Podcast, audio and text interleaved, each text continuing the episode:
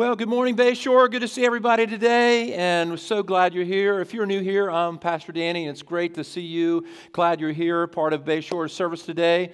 Uh, we are right now live at Fenwick Island as well. Let's give our Fenwick Island uh, campus a big hand. Hey, guys. So good to see you guys. Glad you guys are part of today's service. And uh, if you are at the Millsboro campus and you came from Millsboro, you may have had a little detour today, and uh, you guys figured it out okay. You have to go down Cal Branch Road. How about that? Anybody heard of Cal Branch Road before? Well, that's uh, near Gumboro here. So anyhow, glad you guys made it here. Uh, those of you at Fenwick Island, you're right on 54. Real simple for you guys. But uh, here we are. We're in a series called um, All the Feels, and we've been dealing with the different feelings that uh, we have have, different emotions, and uh, been a great series for all of us. It's, I've really enjoyed the series as I prepared for it and prayed through these messages. And uh, so we've been talking about all different kinds of things anxiety, we talked about love, talked about worry, fear, all kinds of issues that we deal with. Today we're going to talk about a feeling that I think is uh, probably more prevalent than we wish it was. And this is one of those feelings that we wish would go away, but it's a part of our, our, life. Last week we talked about sadness. That's not a very popular feeling as well. But this is a feeling that is sort of uh, takes over, and it's the feeling of anger. So we're going to talk today about anger and what that's like. And I think we all experience anger at some level. Uh, there's probably some people here, your temperament is a little more, uh, you know, uh, geared toward anger anger. If you're type A, kind of like a really charging person, sometimes you have anger issues. So we're going to be talking about these different different feelings. One of the things that we, uh, one of the ways we we experience anger, I think many times is when we're in the car, when we're driving. Uh, you know, man, that can really bring out the anger thing. In fact, uh, AAA, the American Association for Automobiles, uh, came out with this study, and they said that 80 percent 80% of drivers in America express significant anger, aggression, or road rage behind the wheel at least once this past year. So that if that is a correct study, that means 8 out of 10 of us this last year had a little thing on the highway where we melted down a little bit. And they said that 8 million Americans experienced what they called extreme examples of road rage, including purposely ramming another vehicle or getting out of the car to confront someone, uh, another driver. Some of the things that the, most of us do when we're, we're upset on the highway is purposely tailgating, 51%. 51% purposely tailgating, uh, yelling at another driver, 47%, honking to show annoyance or anger, 45%, making angry gestures. I don't know what that means exactly, but we all have an idea. Some sign language maybe there. Making angry gestures, 33%. Trying to block another vehicle from changing lanes, 24%. Have you ever been, you know, like where it says to merge, you know, the lane is ending, and you do that real early, you follow the rules, and then there's always those people at the end. They're like trying to squeeze in. And I'm not giving them an inch because they should have changed lanes way back then. So we all have those issues, and especially in our community, especially the eastern part of the county. Our county's growing rapidly. So uh, traffic is a little bit more of an issue than it's ever been before. So we're, we're kind of learning some grace there. Here's another uh, category um, uh, uh, how we respond to our children, anger, how that goes. Uh, uh, there's an article called How Kids View Their Parents' Stress and Anger.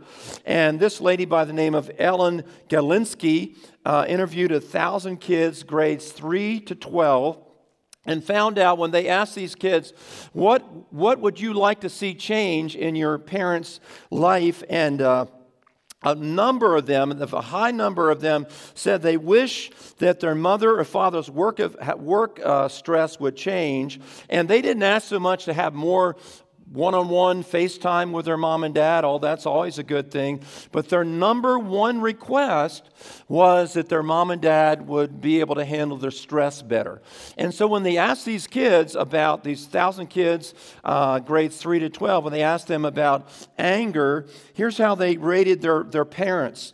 More than 40% of kids gave their moms and dads a C D or F for controlling his or her temper when they do something wrong that makes him or her angry. So 40% of the kids says that their mom and dad has an anger issue at home. They get really revved up uh, with their kids and, and all of that. So, you know, anger is a thing. You know, it's a thing that we deal with on the road. It's a thing we deal with when we're raising kids. And I think even nice people, even nice people can experience anger. I think, uh, I think people that are really good people can experience anger. My grandfather, uh, my maternal grandfather would be my mother's father. Uh, his name was Lester Jones. I love this man. He was my like my favorite person growing up, and he was a, a farmer and really gentle, really kind. I mean, he would do anything for you, and he, he was just such a loving person. But when he would work on the tractor, uh, he, we had, he had this uh, little 80 acre farm. He had a barn. He had one tractor, Farmall tractor. When he would work on that tractor to change the cultivators or to work on that tractor, it would just push his buttons. And he would, he, he just, I never heard my grandfather curse, never heard him cuss until he was under the tractor. When he was under the tractor, it just caused him to come unglued. And I would walk by there, and my gentle grandfather, underneath that tractor, I could just hear his voice coming. He was so frustrated working on that tractor and he got really, really angry. So we all got things that push our buttons. Even nice people can get angry sometimes. Heard about the minister that bought the push lawnmower from the kid and he took the uh, lawnmower home and he tried to get the lawnmower started He couldn't get it started went back to the kid said i can't get this lawnmower started. And the little boy said hey uh, reverend it's a it's a cussing lawnmower. You got to cuss that lawnmower in order for it to get started. And he said son i'm a man of god i'm ordained clergy i love jesus and i don't even think i can remember how to cuss he said. Uh, and the, the little boy said well you keep pulling on that string and it'll come back to you. So uh, we all have frustration and we can get angry. Even good people can get angry.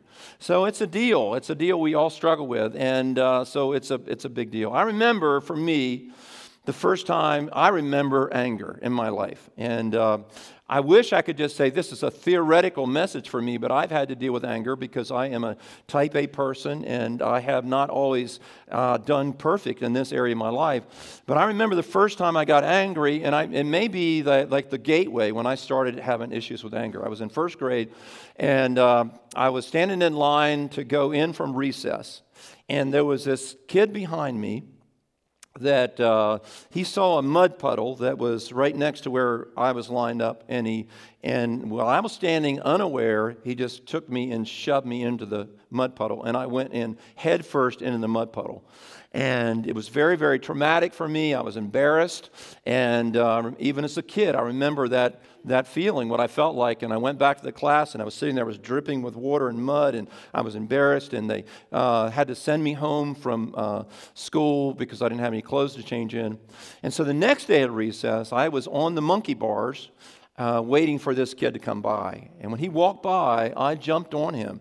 And um, I beat him three ways, fast, hard, and continuously. So I worked on that kid.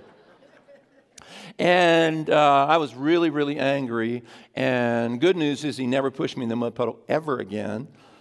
And, uh, but that was my first experience with anger, that I felt angry. I was really angry, and I exploded in angry, anger. And that may work on the playground, and it may be the right thing to do for a first grader to kind of set boundaries.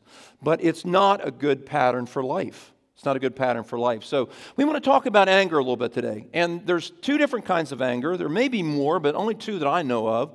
And the first kind is explosive anger explosive anger.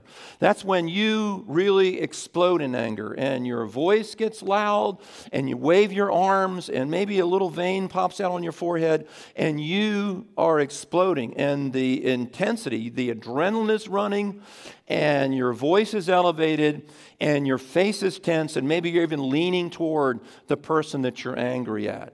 And uh, that's an intimidating feeling. And people that have uh, anger issues, sometimes they have that explosive anger uh, style, and it's a very it's a very big thing that people deal with. I don't know if you remember.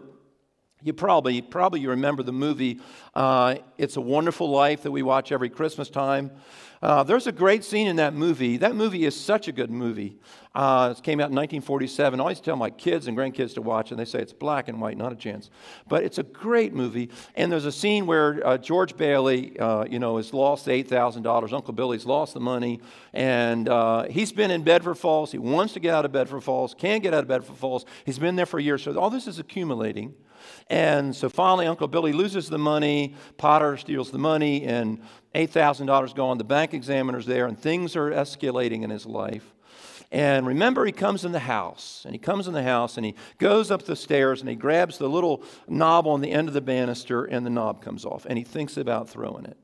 Then he goes upstairs, and Zuzu, the little girl, has got uh, a fever because she came home with her button, her coat buttoned up. And then he comes downstairs and he grabs the phone and he goes at the teacher. then he goes at the teacher's husband. And then he, there's that scene.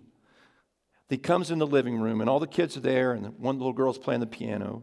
And he comes in the living room and he just explodes on his family. He yells at his family, and his family's shocked. And then he goes over to that, that bridge, that little model bridge, and he just kicks the bridge, and everything goes everywhere. That's explosive, angry, anger, anger. And what's interesting about that story is if you think about the movie, It's a Wonderful Life, there's accumulation building up.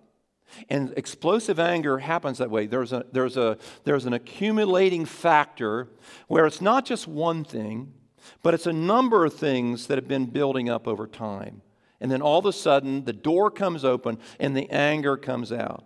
And uh, that's a very, very uh, important principle to remember. So when you think about explosive anger, pay attention to the backstory. Pay attention to the backstory. What's been happening in your life that you've been mulling on, thinking on?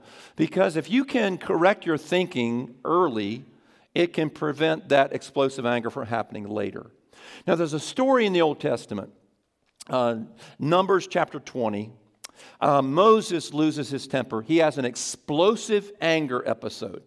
And what happens in Numbers chapter 20 is that the people want to drink and they're, they're thirsty and there's no water. And they quarrel with Moses.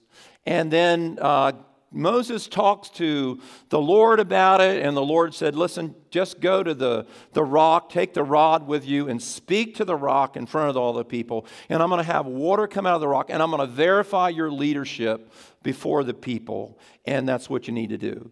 And it says in the text in, in Numbers chapter 20 that they quarreled with Moses. And they said, You brought us out of Egypt and you brought us to this terrible place. And you did this. And they're criticizing Moses. But if you look at verse 1 of Numbers 20, a little line is there, and the line says that Miriam had died, the sister of Moses had died.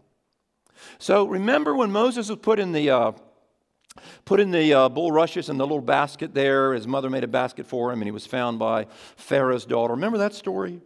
It was Miriam that stood in the bulrushes watching over Moses. They've been together their whole life, and Miriam had died. So you think about it that's building up in Moses. He's in grief. His, his, his, his, his sister, his beloved sister, has died. And then the people don't even cut him any slack. They don't give him any grace. They don't give him any latitude. They don't say, hey, listen, I know you're having a bad day. They just go at Moses. And they've been going at Moses for years.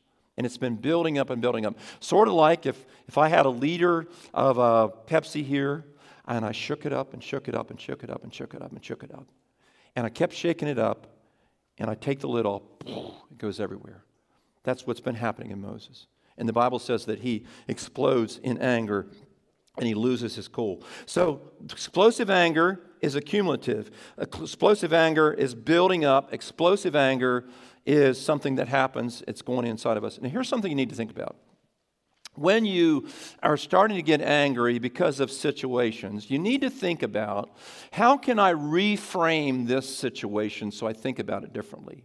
So, uh, you know, for instance, you know, um, when my kids were little, I got angry at them one time because you know they were uh, you know they, the house is a wreck you know and I kind of like like things neat you know and all that like I'm kind of a neat freak and but you know hey that's gone it doesn't happen it's just not happening there's just so much stuff. How many how many have wanted a nice house years ago but it's just not going to happen right now You know, the kids are just like, they're, they're swinging from the chandeliers. It's not going to happen, you know. So, so I, I, I was like, one of these days, you're going to clean up this place. And, and, I, and I said, I'm going, up, uh, going uptown, and when I get back, I want this living room spick and span. I want it to be clean. And I came back, and I looked around, and you know they were playing video games, and everything looked pretty good. And then I saw they had left a baseball out by my chair, and and I just like started going at them. I said, "Boys, I told you to clean up every little thing here." And it, you know, I gave you a half an hour, you didn't clean it up. And I reached down to pick up that baseball, and the Lord said to me at that moment, He said, He said, "You will not always have grass, grass stained baseballs in your living room." So it reframed the situation right there. Instead of getting angry, I realized that that baseball was a sign that I had kids, and that's a good thing. That's a good thing. So you can reframe things. Reframe things. If you get yelled at by your, by your boss, reframe that. Hey, you know, I don't know what, he's maybe having a bad day. Who knows what's going on with him? But that boss means that I have a job. And so you reframe the situation as much as you can and all of that. And so that's an important thing. So when you think about uh, explosive anger, everybody say reframe the situation and look at it in a different way. And listen to this pay attention to the backstory. What's going on in your life? What's been building up? You've been frustrated. The Bible says to cast your care upon the Lord because He cares for you. So work on that. So that's one type of anger. Another type of anger is, uh, you know, explosive anger is very easy to identify. Then there's what I call indirect anger. Indirect anger is where it's not explosive, but it's sort of subtle that you're angry. You're angry at somebody, and you give them the cold shoulder or you know where you're normally a very warm person when you see this person you have an emotional uh, barricade around you and you withhold affection from them. It's called passive behavior passive aggressive behavior where you're sending a message that i'm angry at you and i am not going to be open to you. Now let me just say that what i think i think that type of anger is just as poisonous as explosive anger. Explosive anger does a lot of damage, but I think that indirect anger, where you have a grudge and you have this indirect, sort of passive aggressive behavior, is also a form of anger that's detrimental and poisonous to relationships. So you have to deal, deal with that passive aggressive uh, anger. Now, I'm not going to ask you in your marriage if you ever had that. One of the signs of passive aggressive indirect anger is denial and that is what's wrong? And the answer is nothing. Nothing, but you know that something is wrong. How many have ever had somebody mad at you, and you know they're mad at you, and uh, and they're not going to tell you, but that makes it all the worse. Well, all the while. So anyhow, so there you go. That's uh, that's part of it. Uh, let me let me let me give you a couple couple little hints about for us how we can deal with our anger a little bit. Let's talk about. Um, let's talk about some Proverbs here that, uh, that will help us. I read Proverbs every day. I recommend Proverbs reading every day. Um, Proverbs has 31 chapters, so usually most months have 31 days. So you read a proverb every day. And so there's a lot in Proverbs about anger. And there's a lot in Proverbs about uh, temptation, lust. If you're a guy and you struggle with temptation, there's a lot in Proverbs about lust. Uh, there's a lot in Proverbs about anger. There's a lot in Proverbs about money. But I read Proverbs every day. Yesterday, I was in Starbucks looking over these notes and getting ready for today. And uh, so while I was there, I had my devotionals, no devotion time, and I read Proverbs 29 because yesterday was, uh, was the 29th of, of February. And yesterday there was a verse in Proverbs on anger. Proverbs 29 11. Fools give full vent to their rage, but the wise bring calm in the end. So I read that. I said, wow, fools give full vent to their rage. I know I don't want to be a fool. And if I give full vent to my rage, I'm being a fool. And uh, by the way, you know, there was a time in um, the history of psychology where venting was really in. People felt like venting, you know, beating a pillow or, or that, that venting would help you with your anger. Absolutely, the opposite actually happens to, uh, to be the case. The more you vent, the more angry you become a lot of times. So, anyhow, that was yesterday. But let me give you a couple proverbs. First one, Proverbs 1632. This is a great proverb on anger. It says, Better a patient man than a warrior. Better a patient man than a warrior. A man who controls his temper than one who takes the city. Wow, that's a good proverb. So it says that being patient is better than being a warrior. Now, what is a warrior? A warrior is someone skilled at fighting, someone that is a fighter. And uh, sometimes we are better at fighting than we are at being patient. And so, better, better a patient man than a warrior. So, Proverb holds up the virtue of patience. A man who controls his temper than one who takes the city. So, if I control my temper, I am better than Alexander the Great who crushed the city and taken the city. It takes more strength to be patient than it does to be angry. So, um, so that's a good proverb. So I think about that and I say, Lord, Lord, help me to control my spirit because I'm a type A person and I am an aggressive person and I can get frustrated. So help me to be patient and control my spirit because better is a patient man than one who can take a city. Better is one who controls his temper than one that can conquer a city. So I think about Jesus here. Jesus, was, Jesus knew how to do this. Jesus was uh, once confronted with a bunch of critical um, legal Pharisees, legalistic Pharisees that came to him, and, and it says in, in John chapter 8 that they were trying to catch him in, incon- in some kind of inconsistency. So the Bible says that they confronted Jesus and they brought to him a woman that was caught in the very act of adultery. First red flag for me. How do you catch a woman in the act of adultery? How do you do that? Are you shimmied up a tree with binoculars? How does that happen? And where is the man? Where is the man? I think how many know it takes two to tango? It takes two to commit adultery, as far as I know. But anyhow, they bring that woman to Jesus. These peeping Tom Pharisees brought this poor woman to Jesus and had her stand up in front of everybody. It's a horrible story. And the Bible says they were accusing Jesus and they said, The law says she should be stoned, but what do you say?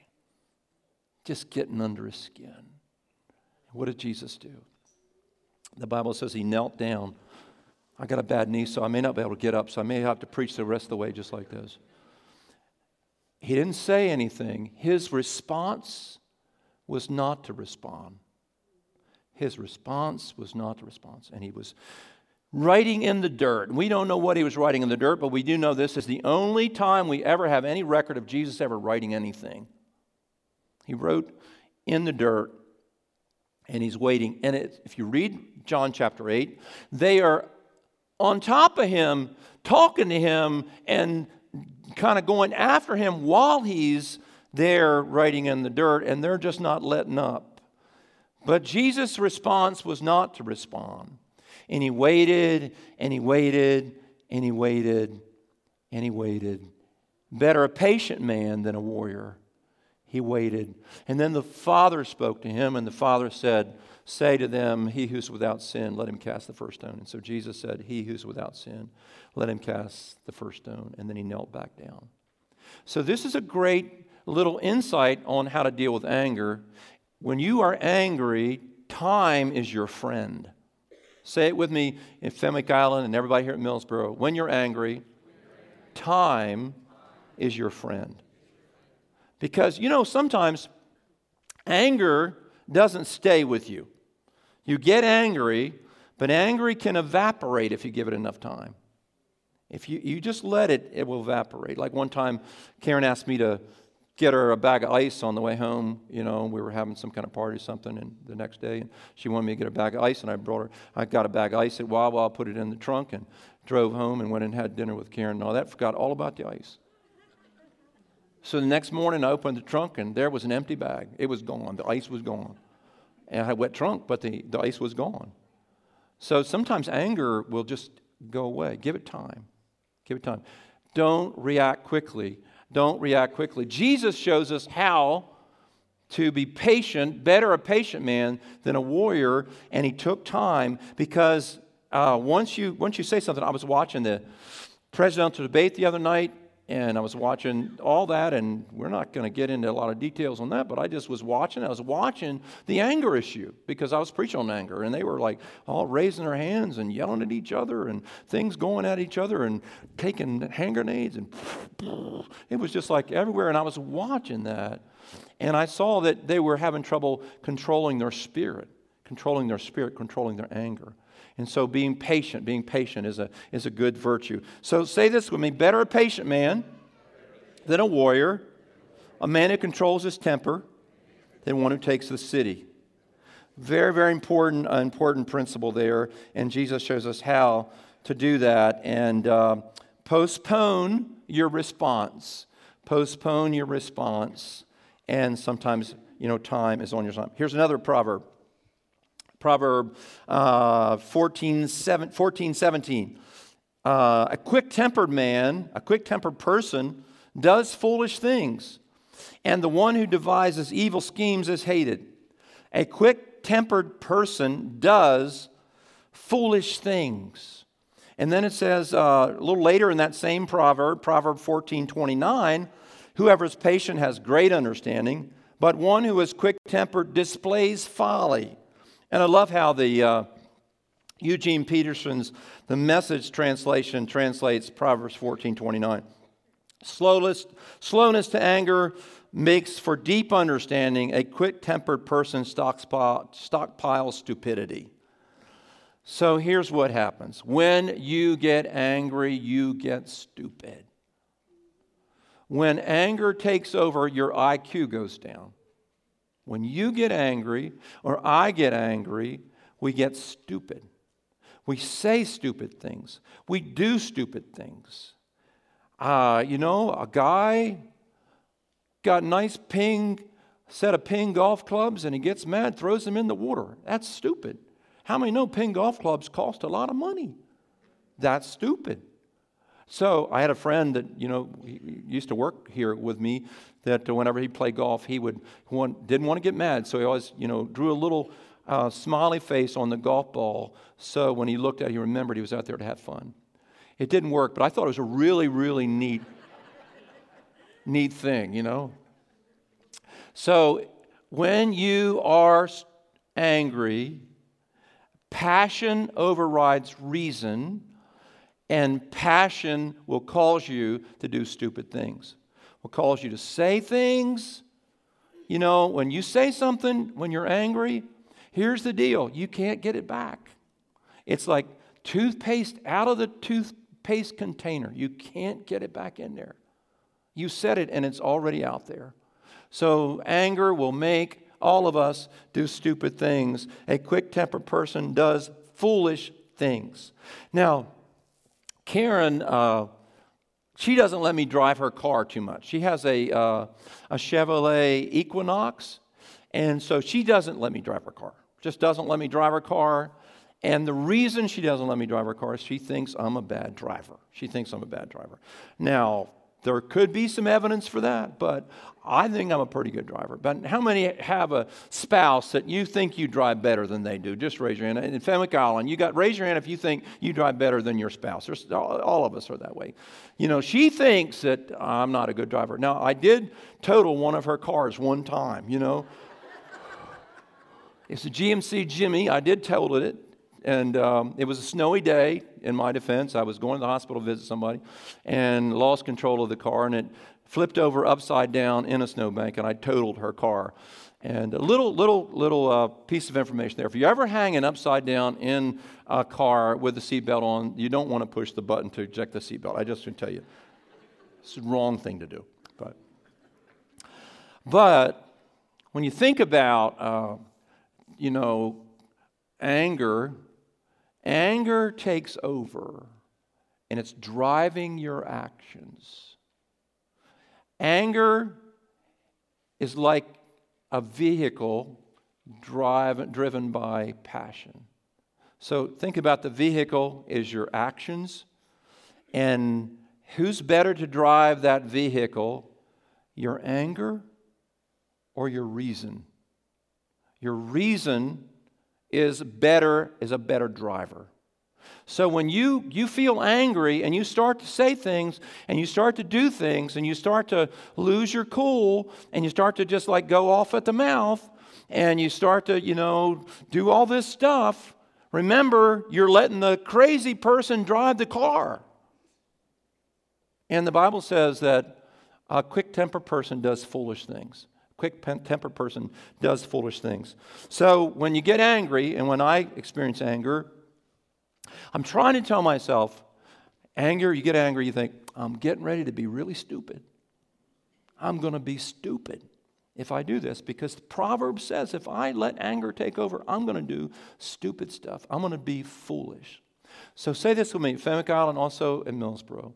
Anger is a bad driver. Never let anger drive your actions. Now, we we feel anger. Anger is a legitimate emotion. Uh, and I, you know, this sermon is not going to cover all the, all the things of anger. There's so much just, just touching on some things. Um, there's good anger, of course, you know. Um, the Bible says, be angry and sin not. Civil rights, angry about the injustices of our country. Those things are good. We have a young man that uh, just gave his testimony at a Rehoboth campus. He was, uh, uh, he was on uh, drugs, and uh, his wife kicked him out, and he got angry at his drugs, got angry at what he was, uh, at that whole lifestyle, got angry at that, and he's been clean for three years and recently gave his testimony. So, good, there's good anger. Anger can motivate you. But a lot of anger is dysfunctional anger. So anger can make you do foolish things. Now, the next proverb is anger keeps things stirred up. Uh, anger keeps things stirred up. And it says in Proverbs 15 18, a hot tempered person stirs up conflict, but the one who is patient calms a quarrel. A hot tempered person stirs up conflict, but the one who is patient calms a quarrel. Now, anger stirs up conflict or dissension, it creates a mess. Once you express your anger and you let your anger loose, you have created something you no longer can control. It puts in motion stuff that is going to make your life complicated. It's going to make your life complicated. Uh, and I am at the age in life, and many of you are as well, that complexity is not what I'm looking for. I'm looking for simplicity. So when I get angry and I let anger come out, anger is going to make my life more complicated because anger always stirs up strife and causes a mess. Here's what happens when you get angry. Here's what happens to you. You are the guy or you are the woman that's walking behind the horses in the parade cleaning up the manure. Because you're always going to have to do something about that. You're going to have to deal with that. So once I once I get express that anger, it's Proverbs says it stirs up conflict. It creates something that's out of my control. It causes something to go in motion that becomes very different, difficult to deal with. Uh, when I was a kid, I used to stand under in the summertime. I'd on the eaves of our house where we lived in Seaford, there would be these wasp nests that would be hanging up there covered with wasp. And they would just be up there kind of like doing their thing. And I would take a rake handle and I'd stand under there. I would, first thing was, I'd give it to my sisters. Would you go under there and poke that thing? But no, they wouldn't do that, of course. But I would go under there, and as soon as I hit that wasp nest, just wasps everywhere, and I'm running for my life. When you express anger, you release something you can't control. You, you, and people, human reaction to anger is to reciprocate with more anger. So when you go off on somebody, there's going to be pushback and there's going to be complications that are involved in all that. And uh, like when we in Pearl Harbor, we when we were bombed by the Japanese, uh, December seventh, nineteen forty one. Uh, just recently talked to somebody this week that just come from Hawaii. They said seeing the Pearl Harbor thing was the highlight of their trip. But when those Japanese dropped the bombs on those ships and 1,500, 200, 2,000 people, whatever, killed, um, all of a sudden that started something that got out of their control. And it ended with Hiroshima and Nagasaki. So say this with me anger creates conflict and causes my life to be complicated. So uh, that's an important thing to remember. A hot tempered person starts a fight. And uh, so that's a very, very important thing to do and to deal with. So fights are easier to start than they are to stop. Better to prevent a damaged relationship than try to heal a damaged relationship. Very, very important principle there. So let me give you another another proverb here, and we don't have time to do many more, but there's, there's a whole bunch. We could spend all day just doing this. Uh, here's, here's one um, Proverbs 27, verses 3 through 4. Stone is heavy and, a sand, and sand a burden, but a fool's provocation is heavier than both. Anger is cruel and fury overwhelming, but who can stand before jealousy? The first part of the proverb, Proverb 27 3 Stone is heavy and sand a burden, but a fool's provocation is heavier than both. That's talking about the person that's the recipient of anger. When you express anger, you put a burden on somebody. You put a burden on somebody. You, you, you put something on them that's, it says it's like a bag of sand they have to carry. So we tend to think about anger from our perspective, but this proverb says think about it from the perspective of the person that you vent on because the Bible says that the uh, sand is heavy and a rock is heavy, but the provocation, provocation of a fool is heavier than both. So when I get angry at somebody, I put a weight on them. And there are people that have been angry with you 10 years ago, and you can still see their face. You can feel that. You put something on them. Um, I have this book bag that I carry around. I have back problems a little bit right now, and it's probably because of this book bag. And this is my book bag. The last one I had was a Herschel book bag, and I stuffed so much stuff in it, I ripped the zipper out of it, and I had to go to this, this, this heavy duty book bag, this uh, Swiss book bag. I have a I have a uh, 1,500 page theological book in here that I read in seminary. I'm trying to reread. I'm just that kind of guy. I'm trying to read that. I have Chronicles of Narnia because my granddaughter's reading it. It's like a thousand pages. And I'm not enjoying it, but she's reading it. I'm trying to read it. And uh, I have my computer in here, and I have my files in here, and I have just about anything. This is my traveling office. And I put it on my, uh, I put it on my shoulders, and I carry it around, and it's just really, really heavy and, uh, and I just kind of like go around like this. When I get angry at somebody, I put something on them. I put something on them. So you've heard me tell the story about night before hunting season when my boys were little. I don't know, Tim was maybe maybe junior high, maybe sixth grade, seventh, eighth grade. It was the night before whitetail deer hunting season. Karen had got me a new scope for my gun. It was on the gun there. And uh, and I'm getting ready to go hunting. And my, my little boy Tim, he's like he's like the kid. It's, he's just ambidextrous. He's just so good with his hands. He was there trying to help me, and he's working. I had a new strap I was putting on, a camouflage strap I was putting on the gun. He was doing that. He was just so excited to help me, and he dropped the gun. And it fell on top of that scope, and I knew it was out of, you know, all out of kilter for hunting the next day. And I got extremely mad. I got really mad. I responded in anger. And I'll never forget the look on his face. I could see the hurt in his eyes. I put, I put the provocation of a fool is like a heavy weight. And I put something on him, and I said to him, Son, I am so sorry. And I ask you to forgive dad, and you're more important than any gun. And I hugged him and I loved on him. And he was hurting, and I had to love on him for a long time and tell him how great he was because the provocation of a fool is heavier than sand or a rock on a person. So you think about that. Think about that when you start to get angry and you start to get upset. You just kind of remember, hey, what does that mean for the other person? So say this with me, everybody at Fenwick Island, everybody here. Let's say it. Stone is heavy and a sand a burden, but a fool's provocation is heavier than both. How many, this was the first time this week you said provocation? Is that the first time you said that word? First time for all of us, I think so. Okay. Let me give you a, just, uh, I need to like wind it up here, but let me just, uh, one of the things about uh, anger is anger has to do with unfairness. Two things that motivate anger.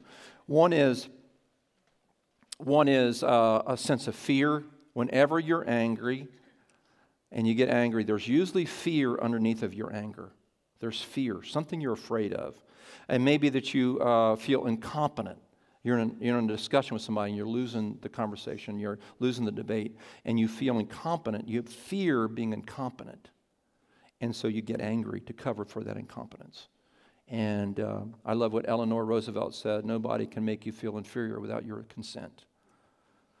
And if you let yourself feel inferior, it can, it can, you can have that. And so sometimes people with, you know, you ever see a cat that bows up at their back? Here's a picture. I think we got a picture of a cat bows up at the back. And a cat, when a cat bows up its back, it's trying to communicate that it's threatened some way.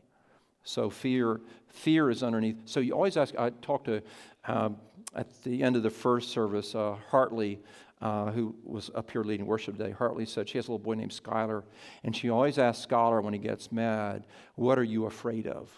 What are you afraid of?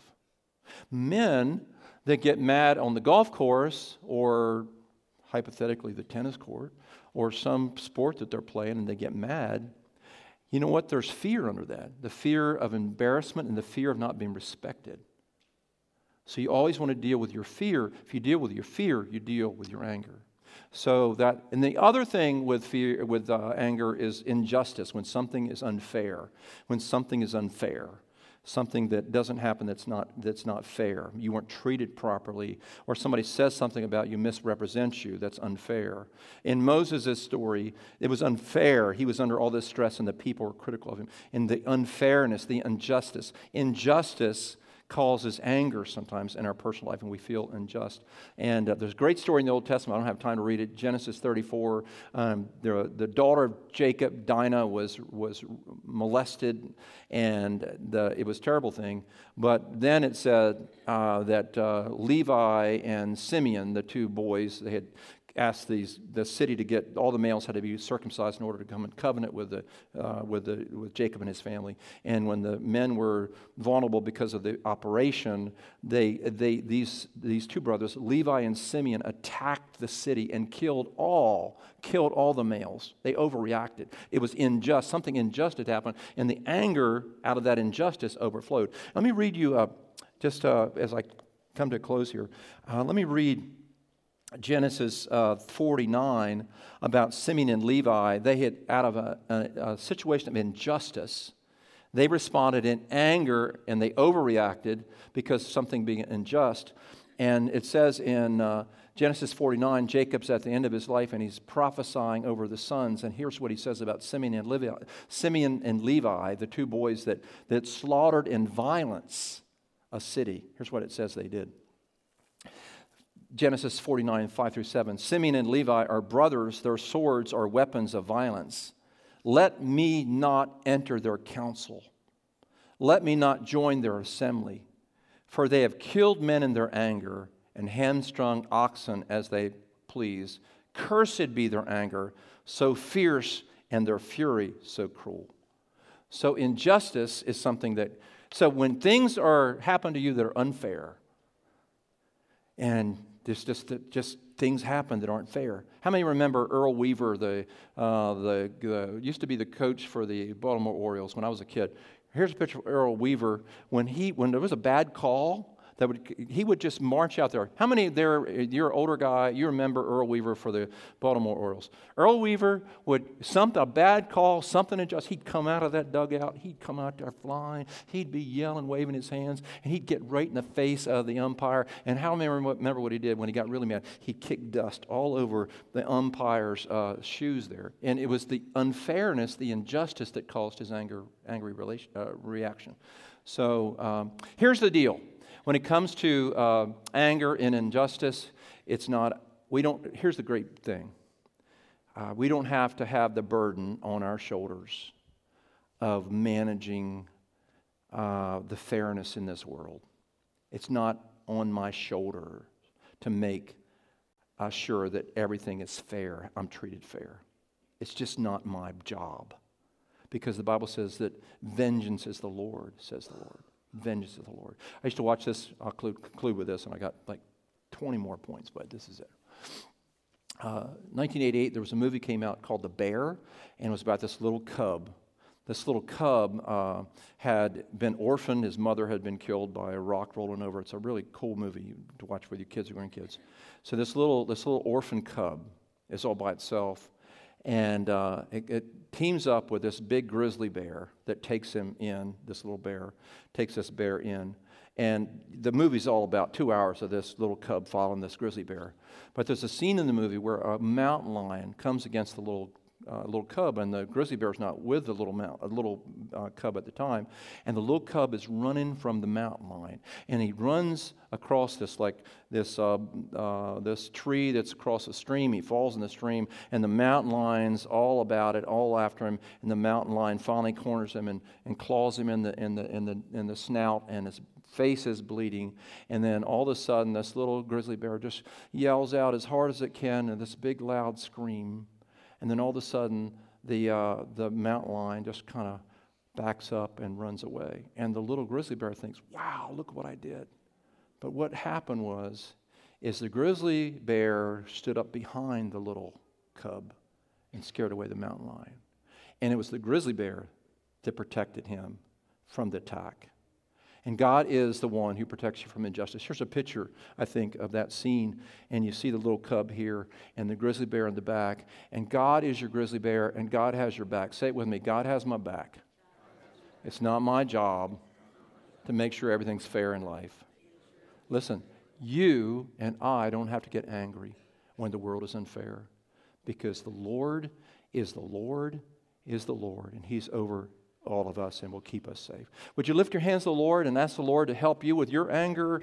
Uh, we all have anger issues we're dealing with. Just ask the Lord to help you and uh, just to give you new strength and new wisdom. Lord, we thank you uh, as we raise our hands here at Millsboro and the Fenwick Island campus. We all raise our hands and we thank you for the goodness of the Lord and for the the blessing of the Lord to keep us and to help us. We thank you that you're raising us to a higher level of living. The Holy Spirit is inside of us. The Holy Spirit is inside of us to give us strength and capacity to overcome these sinful natures of our uh, old nature. And we thank you that the, the Spirit of God inside of us can give us patience so that we don't have to be ruled by anger. And anger no longer has to rule over us. I pray right now in this, in this that the beginning of the power of anger will be broken in people and that they'll begin to experience the love and grace and strength of the Lord through His Spirit. In Jesus' name, and everybody said, Amen and amen.